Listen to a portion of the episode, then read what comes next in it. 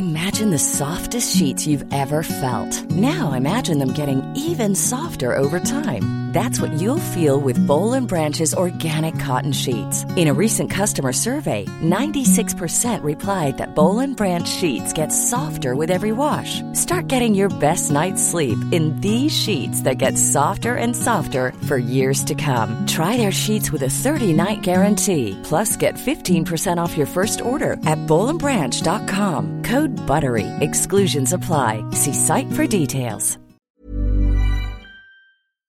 But I think it's like that in, in business and in life. I think things just present themselves, and you're like, well, maybe this is just when it's supposed to happen because it's when it makes sense and it's when this opportunity has presented itself. And I need to embrace that, and I just need to get on board and, and follow kind of this this clear indication that life is giving you that says like, hey, here's where you need to go, you know?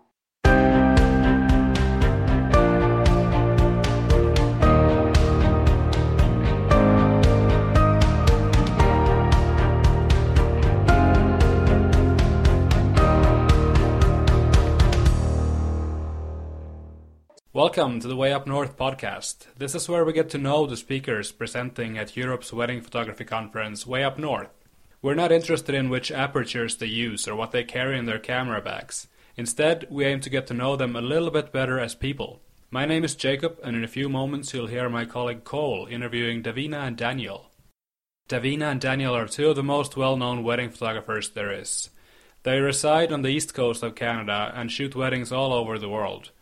Aside from running a highly successful international wedding photography business, they also run the Image Salon, an editing business for photographers, and they have an associates business that do weddings locally. These two have a lot of knowledge and experience, that's for sure. Here's Cole's talk with Davina and Daniel.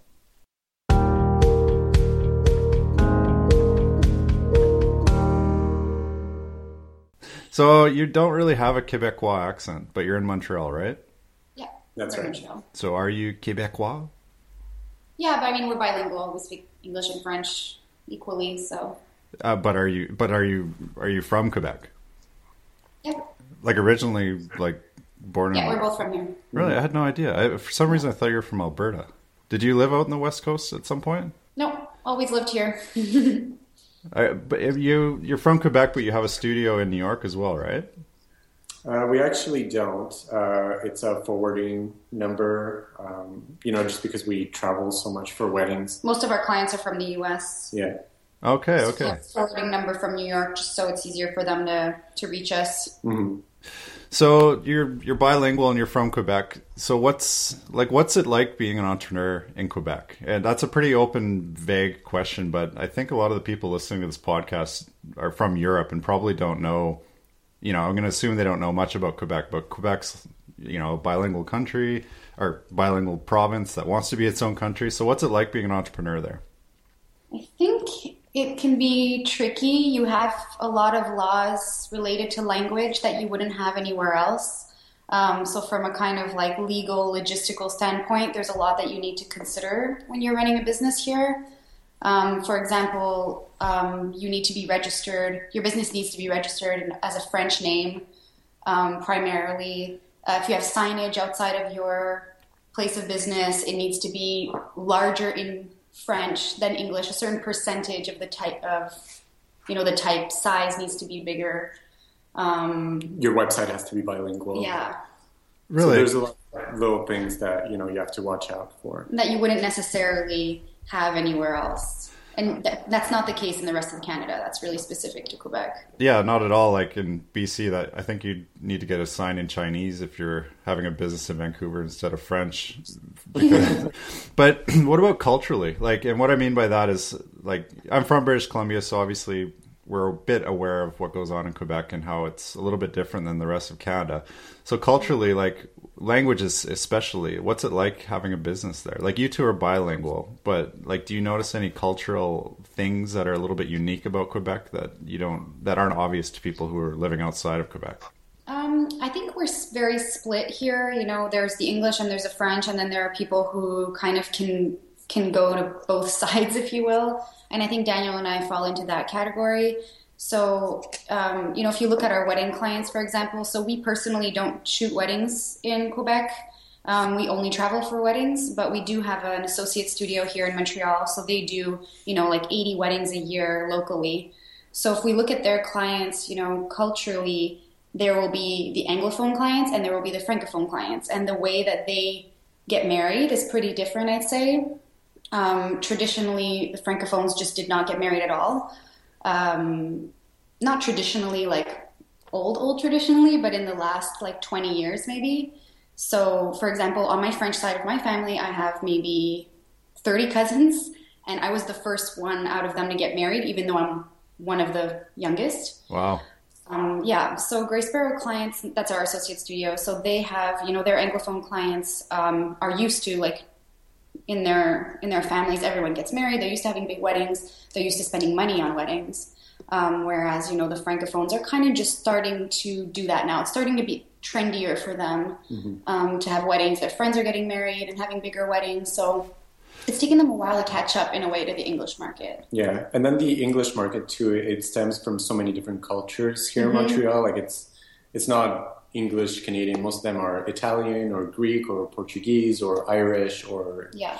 Scottish or you know a lot of different places from Europe. So they they always come with their own mm-hmm. you know, traditional weddings, so to speak. Mm-hmm. Okay, well, we'll kind of like reel it back to you who you are on a personal level, but you mentioned there that you don't do weddings in Quebec anymore. Is, is and I, I, understand that you have the the studio who does do it, but do you not do them for any other reason outside of professional reasons? Like you just choose not to because you just don't want to, or or why is that?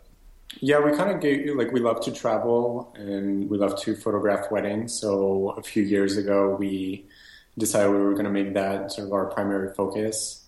And, uh, you know, that's, that's carried over the last five years. Uh, and, you know, we, we choose to kind of save ourselves only for destination weddings. Mm-hmm. Okay. So, okay, you, you're travelers, you do a lot of destination weddings. Jakob and I, with our photography business, we do as well. We've spoken at quite a few conferences, and you definitely have. You, you've been around the block. What? Okay, so how do I phrase this question? How do you feel when people ask you, how do you deal with working illegally without working visas? Yeah, so we actually went through one of the hardest things we've ever gone through, uh, not personally, but professionally, and we got visas to work in the United States. Uh, funny enough, that visa that you know the only one that we kind of qualify for is the same one that actors, you know, who play in Hollywood movies uh, apply for. So we kind of had to follow those same procedures, which seemed a little bit ridiculous. Uh, but it, you know, with a lawyer, with the help of a lawyer, it worked. Uh, so we've been working in the U.S. legally for the last few years, and that's a big one for us because we have a lot of weddings over there. So, and then you know, when it comes to other countries, I actually don't know that the law necessarily restricts us. Uh, I think it really depends on the country, and to be honest, we never really do our research. Um, we travel with our son, with my parents, we're always like making such a family vacation on our overseas trips that we almost forget that the purpose of our trip initially was for for work. So I think we conveniently forget about it and just kind of go. And mm. one thing that we've noticed when we do travel outside the country is nobody ever asks you the way that they do when you go to the US or if you're from the US and you come to Canada. You know, they're right away looking for people who are coming in their into their country for work. Um, but nobody nobody has ever asked us at any other borders whether we're there for work. Yeah, there's definitely there's definitely a lot of ambiguity, you know, when it comes to a lot of other countries. And if you try to figure out what the law says, it, you're not going to get a clear answer when it comes to yeah. coming in to photograph a wedding. Um, well, you, and, you you guys actually that was like a legit answer. I was actually curious how you feel when you're asked that because I know when we're asked that, it's like, oh it like hurts our heart because we don't really have a great answer. I never like, want to be like, yeah, who cares? Yeah, you know. Yeah. But I don't want to encourage other people to do it. I don't want to be like the face of illegal. I mean, the law the law is very clear for the United States, and that's one place that we don't want to mess with.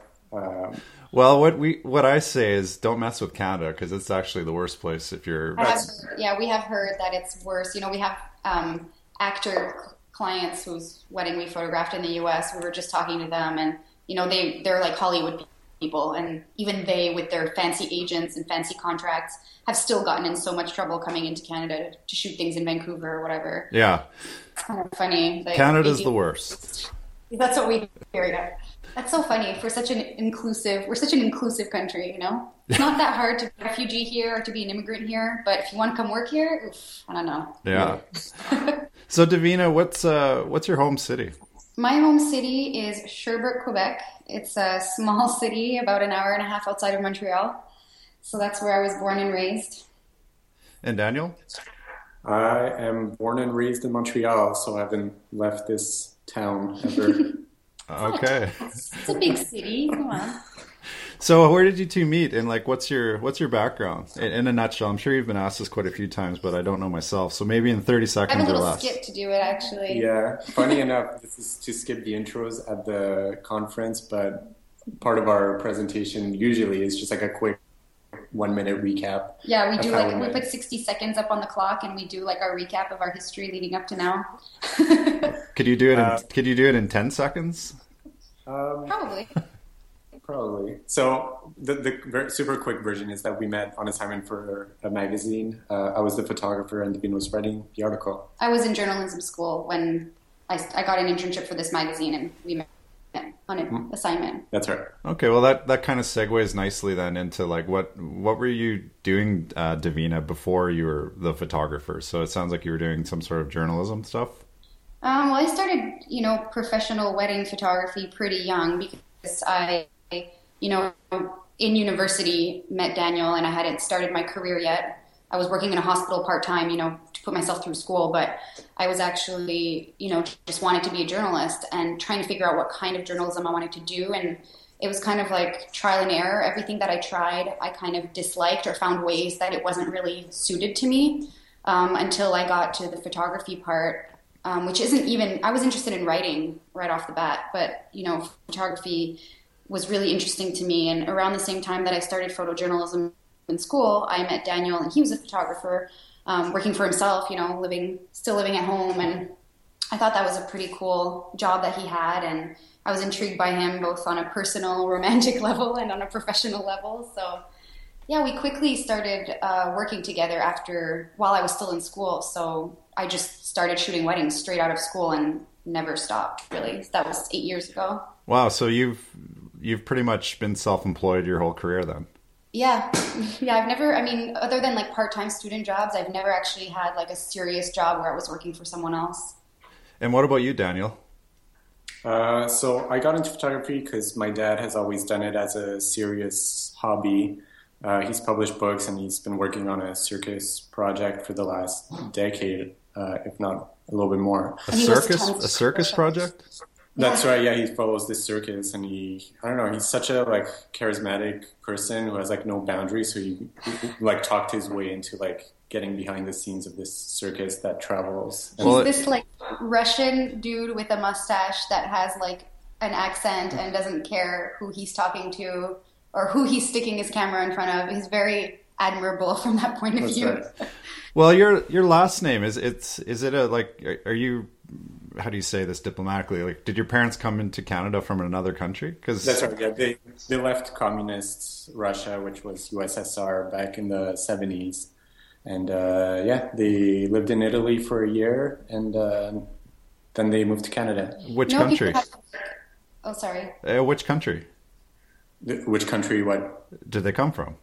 Like the US like USSR was a pretty big place. So do you have roots That's in- right. Oh, from Russia. Yeah, from Russia? Okay, do you speak Russian? yeah. My dad was originally from Ukraine, but They came from Russia. they came from Russia. Yeah. So he basically got me my first camera when I was maybe twelve or thirteen, and uh, I just kind of really fell in love with photography in general. And then when the time came for me to pick something to do after high school, uh, professional photography was sort of the obvious choice. So I did that for four years and I have a degree in professional photography. And uh, originally I didn't want to do weddings, uh, but right around 2007, the market here in Montreal was kind of very stuck in traditional stuff. And, and uh, I came across DJA and I really fell in love with, you know what, Chrisman and we and David Murray and all those photojournalists. Wow, that's interesting. So not to uh, go back to your dad too much, but was what kind of photography was he doing? Uh, he just shoots a lot of stuff when we were traveling. Uh, no, know, like I mean, back back in the day, like when he was in you know USSR, was he like a war photographer or what yeah, kind of professional? It was just you know day to day stuff. He, he does a lot of still lifes. Yeah, nowadays he does a lot of still lifes, but back in the day, it's uh, yeah, just a lot of day to day life. Always black and white film. Yeah, which he still does. He still develops and prints his own film. Interesting. Like, I'm curious what kind of like how you thought about that growing up because like my mom is still a photographer and I got dragged around to a lot of things that she did and I, I really detested it. It kind of turned me off big time from photography in general. But for you, were you did it kind of inspire you to want to be a photographer from day one? Would you say? Your dad took you to like workshops. yeah, stuff. definitely. I I don't remember a day when I did not like it, so I don't know why that is, but what the difference would be between you and I. But well, I mean, there's no right and wrong. It's just an interesting.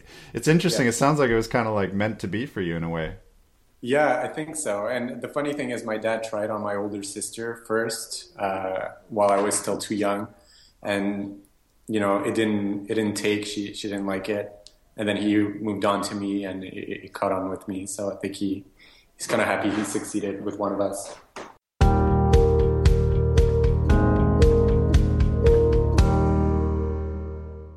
Uh, like you have a few businesses right now. Why don't you just kind of like run through a few of them in a couple couple sentences? Because I mean, you do quite a few things. You're not just wedding photographers now.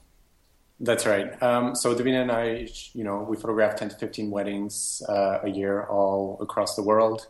Then we have Grey Sparrow Studio, which is our associate studio in Montreal. They do about 85 local weddings. Run a photo booth business that does uh, anywhere between 40 and 60 events every year. And then the Image Salon about a year and a half ago now, uh, and that's an editing service for other wedding photographers. And uh, we employ close to 30 editors uh, now, and we edit for about 400 clients every year. And uh, yeah, that's where we are at today. Okay, well, then what I was going to ask you about that, and maybe Davina, you can answer this.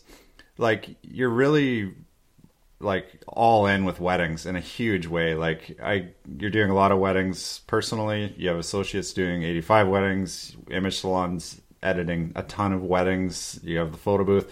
So like your world is, you know, for professionally, your world is so involved in the wedding world. Do you ever kind of get sick of it, or do you really love weddings that much? You know what's funny is I don't feel like we're immersed in weddings that much. And when you say it, you know, the way that you presented it, I'm like, yeah, that's totally like, we definitely know weddings really well. Um, and our entire world kind of revolves around them. But we're not dealing with weddings that much on a like day to day basis. Mm-hmm. Like it's a lot of, you know, I don't know, all sorts of other things. Like, yeah, I think the bulk of our time is spent just being entrepreneurs, mm-hmm. and the wedding industry just happens to be the industry that we're in. I think that you know, we feel most involved in wedding industry is when Davina and I are shooting weddings together because we deal with our own clients. We, you know, we're actually at weddings. We're actually are at weddings. But then when it comes to our associate studio, we're we're helping manage, and we have a great manager who deals with day to day operations. So we're not as involved there. Uh, and then for the image salon too, it's it's more about running a you know a smooth and efficient business uh, versus you know dealing with weddings themselves. Mm-hmm. Fair play, fair play. I mean, to be honest, I actually do really like weddings, and more than actually liking weddings, I just really like connecting with people through weddings, and that's one of the reasons why I think I could never give up shooting weddings completely.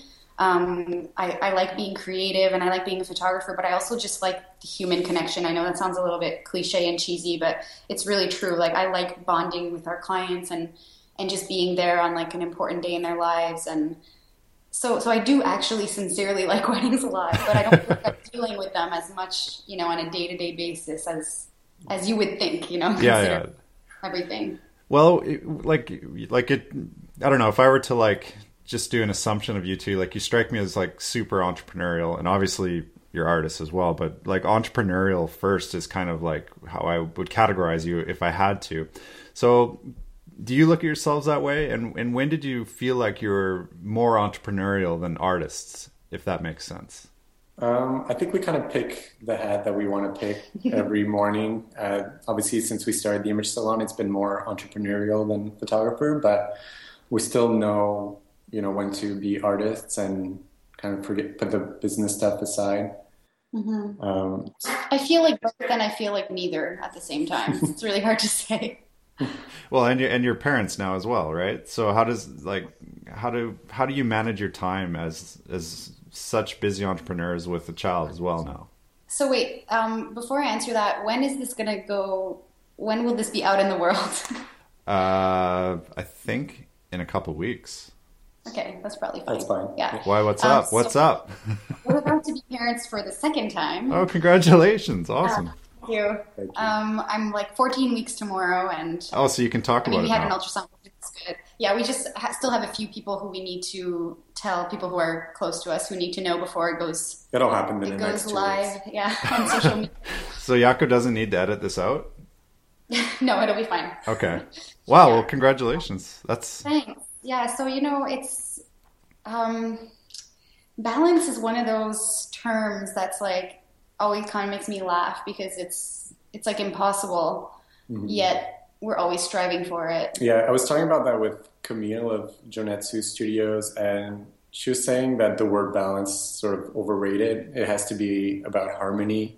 Mm. So the different elements in our lives, like being entrepreneurs, being artists, being parents, being lovers, being, you know, all of those things, they kind of have to work together as a whole. It, it, it, would be lying if we were saying that every day is perfectly balanced and we get a bit of everything. That, you know, that could never happen.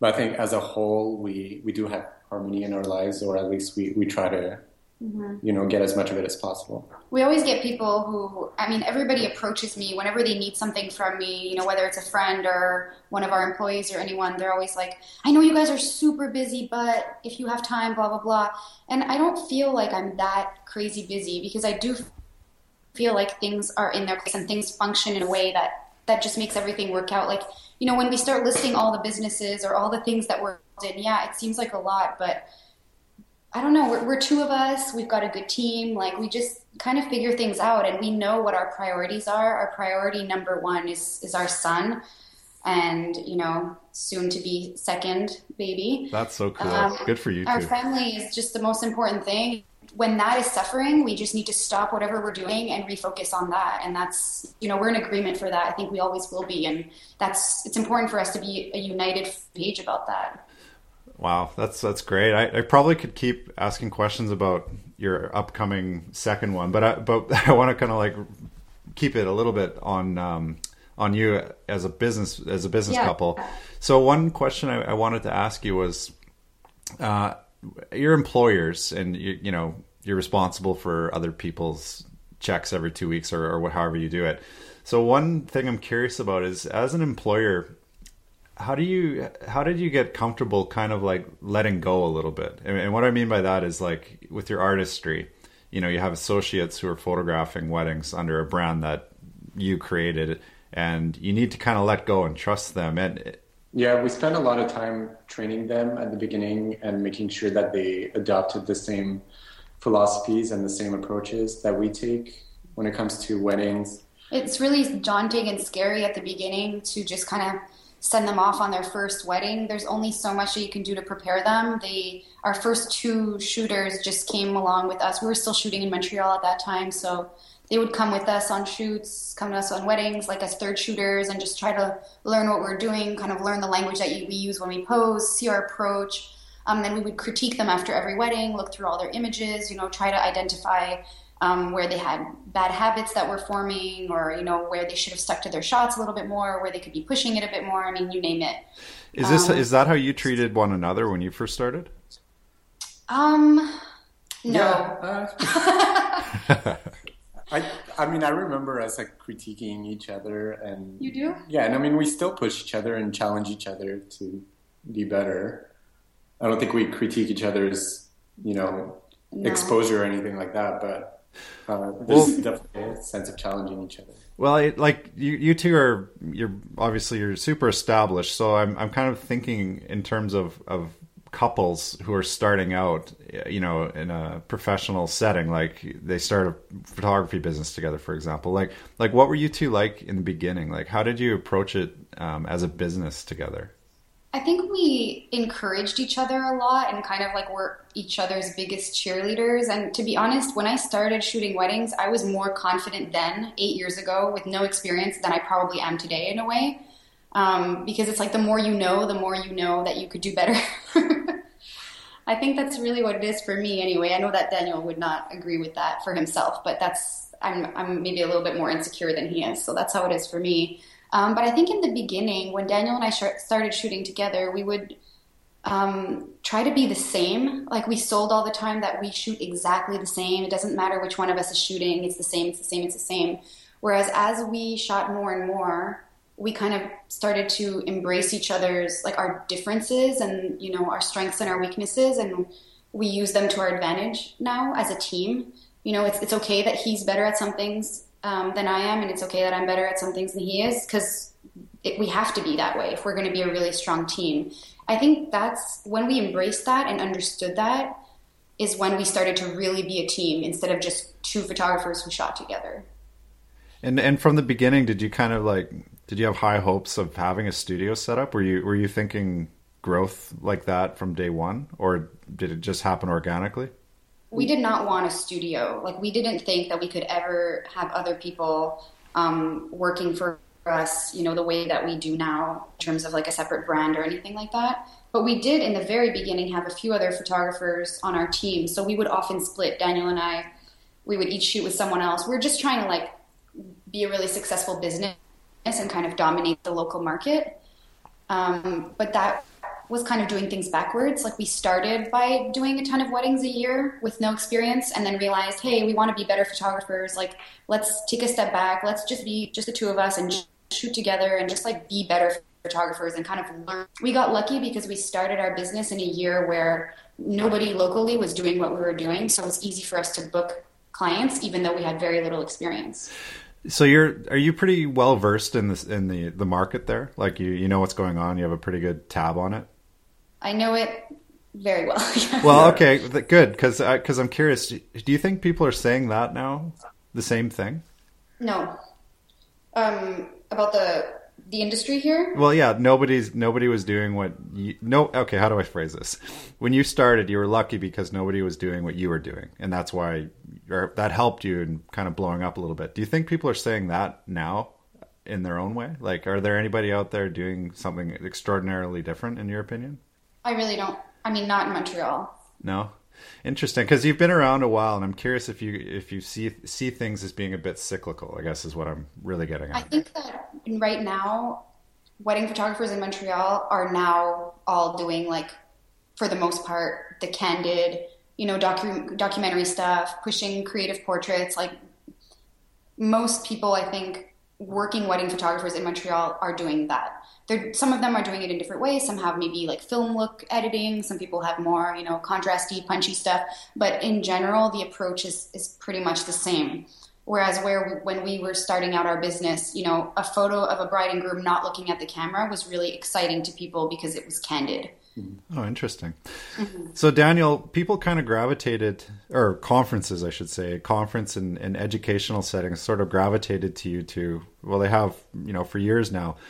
So why do you think that is, and what do you think your biggest contribution to like educate educating other photographers is? I I don't know. It's a tough one to answer modestly and be. well, don't be modest. I don't it's even. Okay. Yeah. I have no clue. Um, I think we have a very strong understanding of composition, light, and timing, and you know how those three elements come together to uh, make for unique captures, either in a candid moment or in a creative setting where you have a little bit more control. What about from a business perspective? Because a lot of people come to you because you have something to, to, to, teach. So, what do you think your your greatest strengths are as as business people? We do hear that a lot, the business stuff that people want to hear business stuff from us, and I'm always thinking like business to me is just logic, but I guess it's logic that not everybody necessarily possesses. So maybe I take it for granted. Yeah. I don't know. What do you think? Um, I think we've you know figured out a good formula for destination weddings. Uh, you know when it's combined with very solid work that sets you apart from the crowd a little bit. Uh, and then aside from that, you know, I know one thing that works really well in all of our businesses is just really good customer service. It's something that we've put a ton of emphasis on. Uh, and it's something that we're realizing is really, a, you know, a big strength of ours at this point. Interesting. So I, I, I was kind of asking that in, in, a way because before I spoke with you, I was kind of Googling you a little bit and I saw an interview with Crash Taylor from quite a while ago. I think it was 2010. So maybe. old. Yeah. So, so I, I, bring that up not to you know quote the interview or anything like that, but when you look back at how you guys did grow so quickly and had a lot of early success, what would you say to yourself? Like, what would you say to those two back, you know, six, seven years ago? Like, from a from a business perspective, what would you say you should do this differently? Um, honestly, I I don't know. Personally, I wouldn't really change anything. I'm pretty fulfilled and satisfied with the path we've had, and I, I don't feel like you know I, I would want to be more successful, or you know I'm thankful and satisfied with where we are today, and I appreciate the path that we've taken to get here. So I don't really. Yeah, I think without affecting the future, I would tell them like you don't even know. you think you know what you want but you have no idea. And I think that you know when what we wanted back then is what we've achieved now and so much more and like I know that's not that's not modest or humble or anything like that but it's it's really the truth I mean we thought we would we would be the luckiest people on the planet if we could get to a point where we were proud of our photography and we're doing something that people were responding to and that we felt we were being creative and were you know somewhat looked up to in the industry. If i'm being completely honest that's definitely something we would have um, hoped for. Um, and to travel for weddings is like we just dreamed of having like one destination a year let alone like 10 and some of the locations that we've had. I, i'm just yeah i don't think back then we would have ever thought that our dreams were a possibility but but they were. And I don't know. It's pretty. It's pretty cool to look back on that. I guess. Well, like when you when you make a decision to to start something like Image Salon or even the photo booth or you know all these ventures, mm-hmm. like it starts with an idea, of course, and you got to think about it and you toss and turn about whether or not it's a it's a good idea. And for you, like you you put it into action. And I'm curious, like you can be as specific or as vague as you want, but like, what's like the tipping point where you go from taking a, an idea and, and deciding to put it into action? Like, do you have like a, are you analytical kind of people or like, how do you, how do you go from an idea into action? Well, first of all, I think that the businesses have been like the biggest surprise for me. Like, you know, we're talking back, um, seven years ago or six or seven years ago. If, if we look back then, I would have never then thought that I would be an entrepreneur to this extent. I thought it was going to be like a one man operation or a two man operation. Daniel and I shooting weddings destination was the dream. I never thought businesses were in our future. Um, even just a few years ago, I would have never thought that the image salon would be in our future. Um, but I think we see opportunity and our kind of advantage in a way is that we're both like minded in terms of, you know, our desire to be entrepreneurial. And so we can discuss things together and we can bounce ideas off each other. And mm-hmm. i think if it were me on my own i would have never started a single business. I think maybe daniel on his own would but to this extent probably not. Like i think we just have each other so much to yeah. to make those decisions together to bounce ideas off of each other. And then you feel less crazy when you're like is this insane or could this really work? And then the other person's like, no, I think it really could. And let's discuss this. And then you kind of have a support already, you know? Mm-hmm. Yeah. Are you big dreamers like that, would you say? Like, do you have a lot of big ideas floating around or are you pretty like down to earth, like this, you know, structured in a way? Oh, yeah. I've, I think we've come up with like hundreds of businesses and then crushed, you know, hundreds of them as well. Coming up well, who's the who's the crush who's the crusher? Because it seems like in in working relationships, oftentimes one is more of the big idea person, and one is more of the that's a shitty idea person. Do you have do you have a balance there? Um, I'm gonna let Daniel answer this question. I'm gonna say I come up with a lot of stupid ideas, and Davina, you know, rightfully crushes them. Uh, I would agree. The dream killer. No, no, no. She's the she squashes my stupid ideas. I have ideas for like ways to change the world all the time. I'm like, you know what would work is if, you know, we could help these people by doing this, this, and this. And they're not business ideas. Like, it's always like, but this will cost you a million dollars and you will never make money. And I'm like, oh no, I wasn't like trying to make money. This isn't a business. It's just like a charitable idea. And it's like, those are my ideas usually.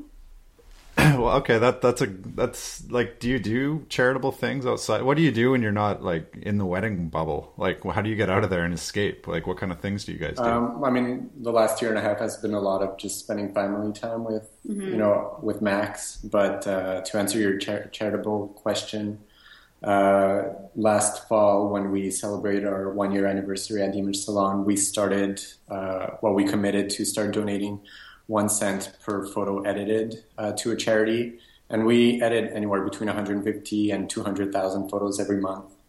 Uh, so, you know, it, it's a sizable donation, anywhere between.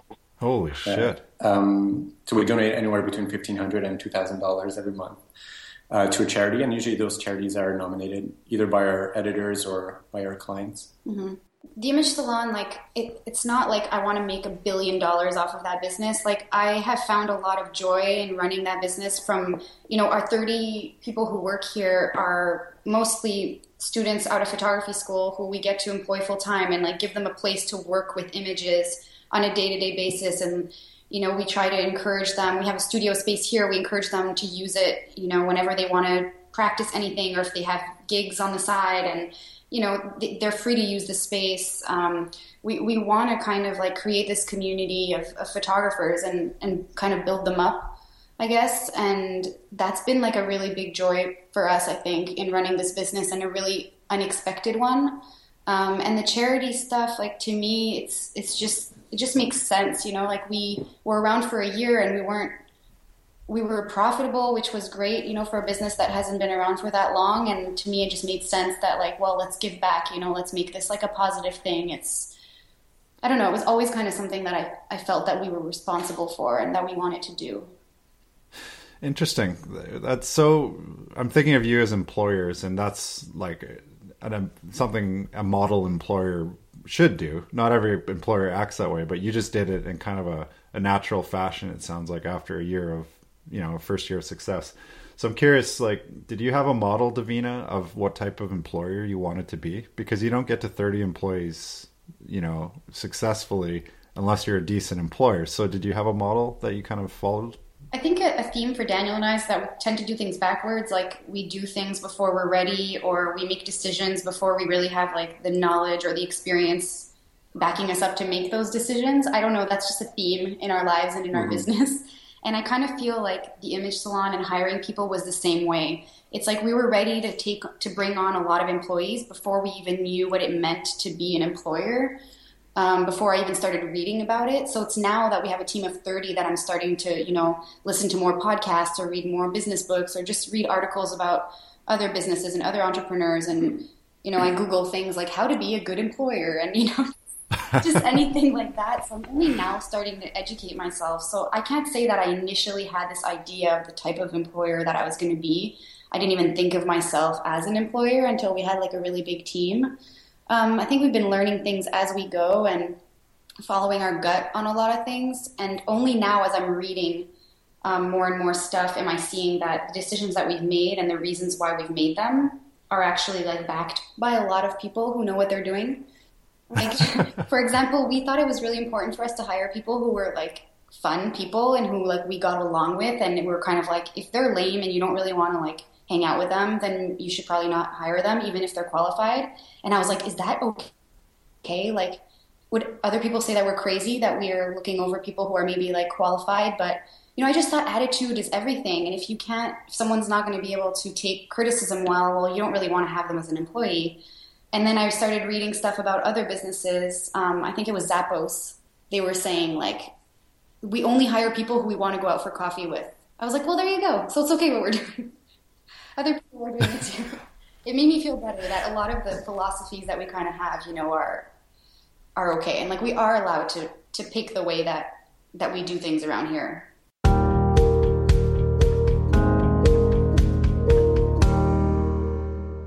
So it sounds like you kind of have a common sense approach.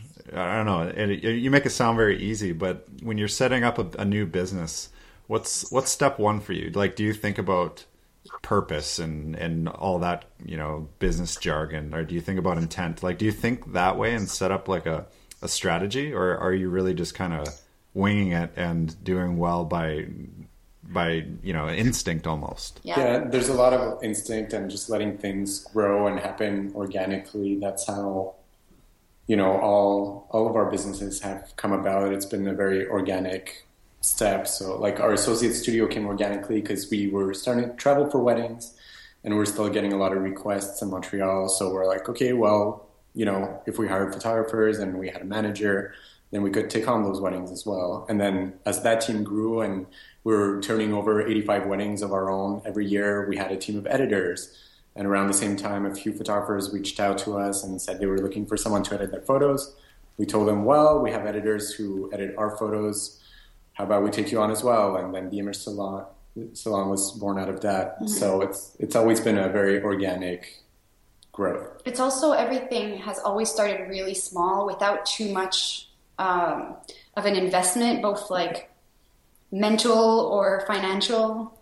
Um, so, you know, when we started Grey Sparrow, for example, the associate studio, we just had two people, and we're like, okay, well, these will be two people. We'll train them as a team to shoot the way that Daniel and I do, and you know, we'll give them some weddings, and we'll see how that goes. And then as they were getting really good, we're like, well, maybe we can take on two new people. And then, you know, since they have a lot of experience, we can split them up and each of them can shoot with one of the newer shooters. So now we'll have two teams. And it really is like, it could not be more organic than that. It's like subdivision, you know? Yeah. um, and same, yeah, same with the image salon. So it's never been like, okay, let us hire 30 people and start this business and see what happens. It's always been like, you know, let's try with one or two people and see how that goes. And, oh, people are really interested. Let's, you know, maybe put it out to the general public and see what happens then. And yeah, step by step. So, um, when we got you on board for speaking at Rome, um, in one of the announcements, we made the mistake uh, of saying Daniel plus Davina. so the order was wrong, and and you let us know, rightfully so, that it should be the other way around. So that's kind of like we kind of had a laugh about that because we shouldn't have made the mistake in the first place, but we did. But it, what it kind of said to us was, you guys are really on point with with your branding, um, Davina and Daniel. So I'm curious, why have you always branded it as as a couple and and not uh, either Davina's photography studio or Daniel's photography studio? Like, why was it such a conscious effort to do it that way um, from day one? Um, I think I don't know if other wedding couple, uh, sorry, married couples who shoot together will relate to this or not. And but I know, for example, two men who you know we're good friends with and who shoot together and have very similar business to ours. Uh, there's a bit of a stigma where you know, people assume that the guy is the main shooter and the woman is just the, the assistant. And uh, we just kind of wanted to do everything that we could with our branding and our presentation to erase that because that is certainly not the case. You know, Davina and I are 50 50 partners and we're equal shooters and equal assistants to each other and equal business partners. Uh, so everything is very equal. So it was important for us to represent that in the brand. In terms of like the brand and being consistent with it. Like I think it's important for us to be consistent with us, like with the brand. Like we wouldn't be. Um, I mean, if if it was Davina Kudish photography and people were spelling like saying Kudish Davina photography or something, like to me it's the same. Like it's Davina plus Daniel. It's not Daniel plus Davina. Like that would be a different thing. Like we're our, our website is that, our branding is that. Like it's important for me to, to remain consistent with that. It's it's to me it's almost like a typo. It's like oh you made a mistake. Like it's supposed to be the other way around. That that's what the brand is. Like our incorporation is Davina plus Daniel Inc. You know, it's our website is Davina plus Daniel.com. So yeah, to me it's just it's not even necessarily from a like emotional point of view that I want to clear that up. It's from like let's let's be clear like that's the name of the company, so we must be consistent.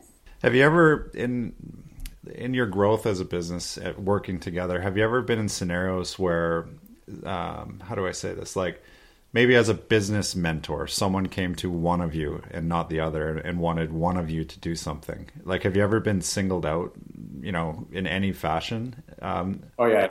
It happens all the time. Not all the time, but it happens fairly often, and that's okay. And you know, we evaluate each opportunity on its own. Mm-hmm. Uh, but as you know, in general, we try to stick together. I definitely am very sensitive towards that. Um, just because, like, to be honest, when we're shooting, Daniel does take the primary role. You know, like he will do formals, so he's the one who's getting people's attention a little bit more, and like my role is maybe a little less obvious on a wedding day. Like I will maybe blend into the shadows a little bit more when I'm actually shooting, but then when I'm talking, I'm the one that does most of the talking. So it almost goes against our personalities in a way. But that's just how we do things. It doesn't make my role any less important, but it certainly can come off as Daniel being the main person. Um, but when we teach workshops, I I know that I have a lot to give, and you know I think that critiquing images and curating images is one of my strong points.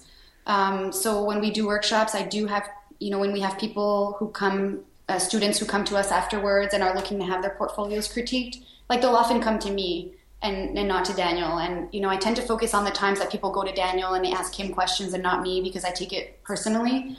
But if I'm really thinking honestly, like I do get a lot of people who come to me specifically asking for the critiques because they know that that's kind of my role, I guess. So I think it, it balances out somewhat in the end. But men def- definitely tend to think that they want to go to Daniel, but maybe women tend to come to me, so I can't be I can't be too difficult about that. I can totally relate. Like Jakob and I have a, a unique business relationship as well, and we have our own strengths and weaknesses for sure. And asking you that it was just kind of like a sly way of trying to figure out your own strengths and weaknesses, I guess. so, yeah, what's next for you two? Would you say? Like it, it sounds like you're. I mean, you're instinctively entrepreneurial people. Do you do you have any other big plans on the horizon for new businesses? No, we're. I mean, personally, no. We're starting to get approached by you know a few different businesses, which you know is a lot of fun. Um, you know, for us to look at you know investment opportunities or you know other potential businesses that we could get involved in. So that's a lot of fun. But aside from that, for you know the two of us, I think we're trying to focus on you know the three businesses that we do have and making sure that things keep growing and keep evolving and keep running smoothly. I ask myself that question a lot. I like to set goals. And last fall, I started thinking, you know, okay, the year's coming to an end. Like, what do I want for 2016? And I was like, I just want to sit on these businesses, really work at them, make sure they're growing, refine the process, you know, just get kinks figured out, just like be better at every aspect of them. And just focus on that and then focus on Max and just take it like no more big changes for 2016. and then I got pregnant and I was like, well, maybe it's going to be a little crazier than we thought. And because I'm pregnant now, we are in a very small house, and we knew when we were going to have another baby that we needed to move out. So we're building a house too. So we've got a lot of personal stuff going on. So hopefully there's not too too much crazy stuff going on this year other than that because we've already got a lot on our plate, I'd say. With the uh, like how would you describe yourselves in terms of like opportunities? Cuz earlier you said something you mentioned opportunities. Do you two feel like you're the kind of people who create the opportunities or do you just identify them and act on them? Mm, That's a good I'd question. Say the, my instinct is to say the latter. Like Yeah, me too. I think the Image Salon and Grey Sparrow, you know, are really good examples of that, where mm-hmm. the opportunity was there in front of us, and we kind of, you know, act on it. Mm-hmm. I think that's the way that I was raised. My mom was always very big on that. You know, like you might not always be ready, but sometimes an opportunity presents itself, and you can't wait until you're ready because opportunity doesn't doesn't necessarily wait for you to be ready. Um, actually, the second baby is a really good example. So it's like, oh well, we're going to be a family of four eventually. Well, it's going to happen now, you know. Wow. That... Um, but I think it's like that in in business and in life. I think things just present themselves, and you're like, well, maybe this is just when it's supposed to happen because it's when it makes sense and it's when this opportunity has presented itself, and I need to embrace that, and I just need to get on board and and follow kind of this this clear indication that life is giving you that says like, hey, here's where you need to go, you know. Beautifully said. Thanks. All right, well that's uh, that's a perfect high note to uh, to conclude on. Thank you uh, both very much for uh, for taking the take, taking the time out of your busy schedules to do this. No problem. Thanks for having us. Our pleasure. And uh, we'll be in touch on the line leading up to Rome. Sounds good. We See can't wait. Soon. All right, take care. Okay, bye. Bye. Bye.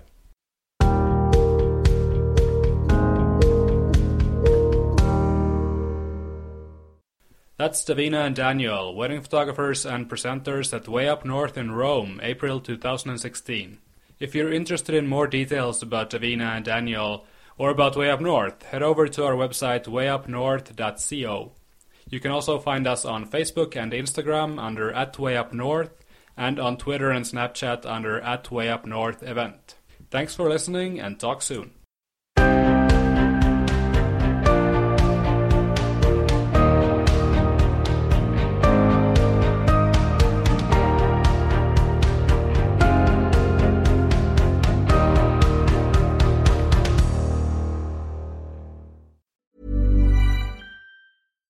Hey, it's Paige DeSorbo from Giggly Squad. High quality fashion without the price tag. Say hello to Quince.